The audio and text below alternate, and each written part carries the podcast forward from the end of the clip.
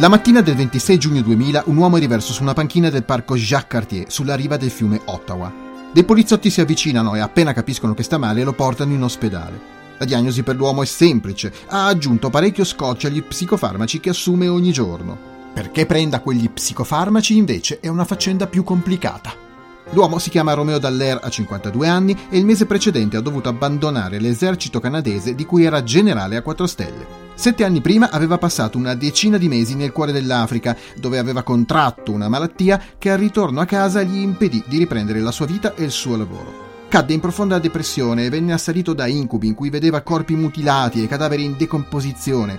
Manifestò anche tendenze suicide. Con il passare del tempo non guariva, anzi peggiorava. Romeo Dallaire guidava i caschi blu inviati nel millenovecentonovantatré in Ruanda a costruire la pace. Ma non ci fu la pace, ci fu un massacro, il peggiore di tutta la seconda metà del Novecento.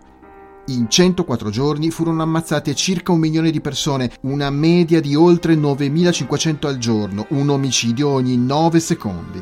E al conto dei morti vanno aggiunti un paio di milioni di ruandesi fuggiti oltre confine e più o meno altrettanti rimasti in Ruanda ma sfollati chissà dove per salvarsi la vita. In poco più di tre mesi un paese è stato rivoltato come un calzino.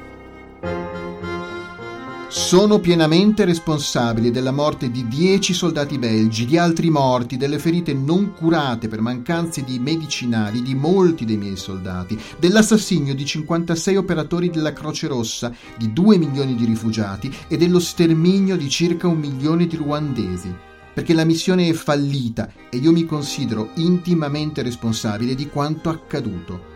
Romeo Dallaire disse queste parole nel settembre del millenovecentonovantasette. Altri, che pure hanno avuto un ruolo molto importante in questa vicenda, un ruolo negativo, non si sentono invece responsabili di alcunché. Cosa può fare la Francia quando dei capi africani decidono di regolare i loro conti con il macete? Chiede il presidente francese François Mitterrand. Il presidente statunitense Bill Clinton, invece, dichiara che tutto è stato causato da risentimenti tribali. Le cose in realtà stanno un po' diversamente.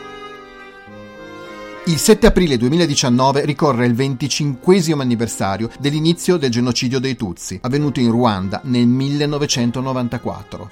Io sono Daniele Scaglione e questo è Istruzioni per un genocidio, un podcast in cui vorrei raccontare come sono andate le cose in quel piccolo paese africano. Vorrei raccontare cosa si poteva fare per farle andare diversamente queste cose e perché si sia scelto di non fare nulla. Quella del genocidio dei Tutsi non è una storia africana, o almeno non è una storia solo africana. È una vicenda che ci riguarda tutti e da cui abbiamo molto da imparare.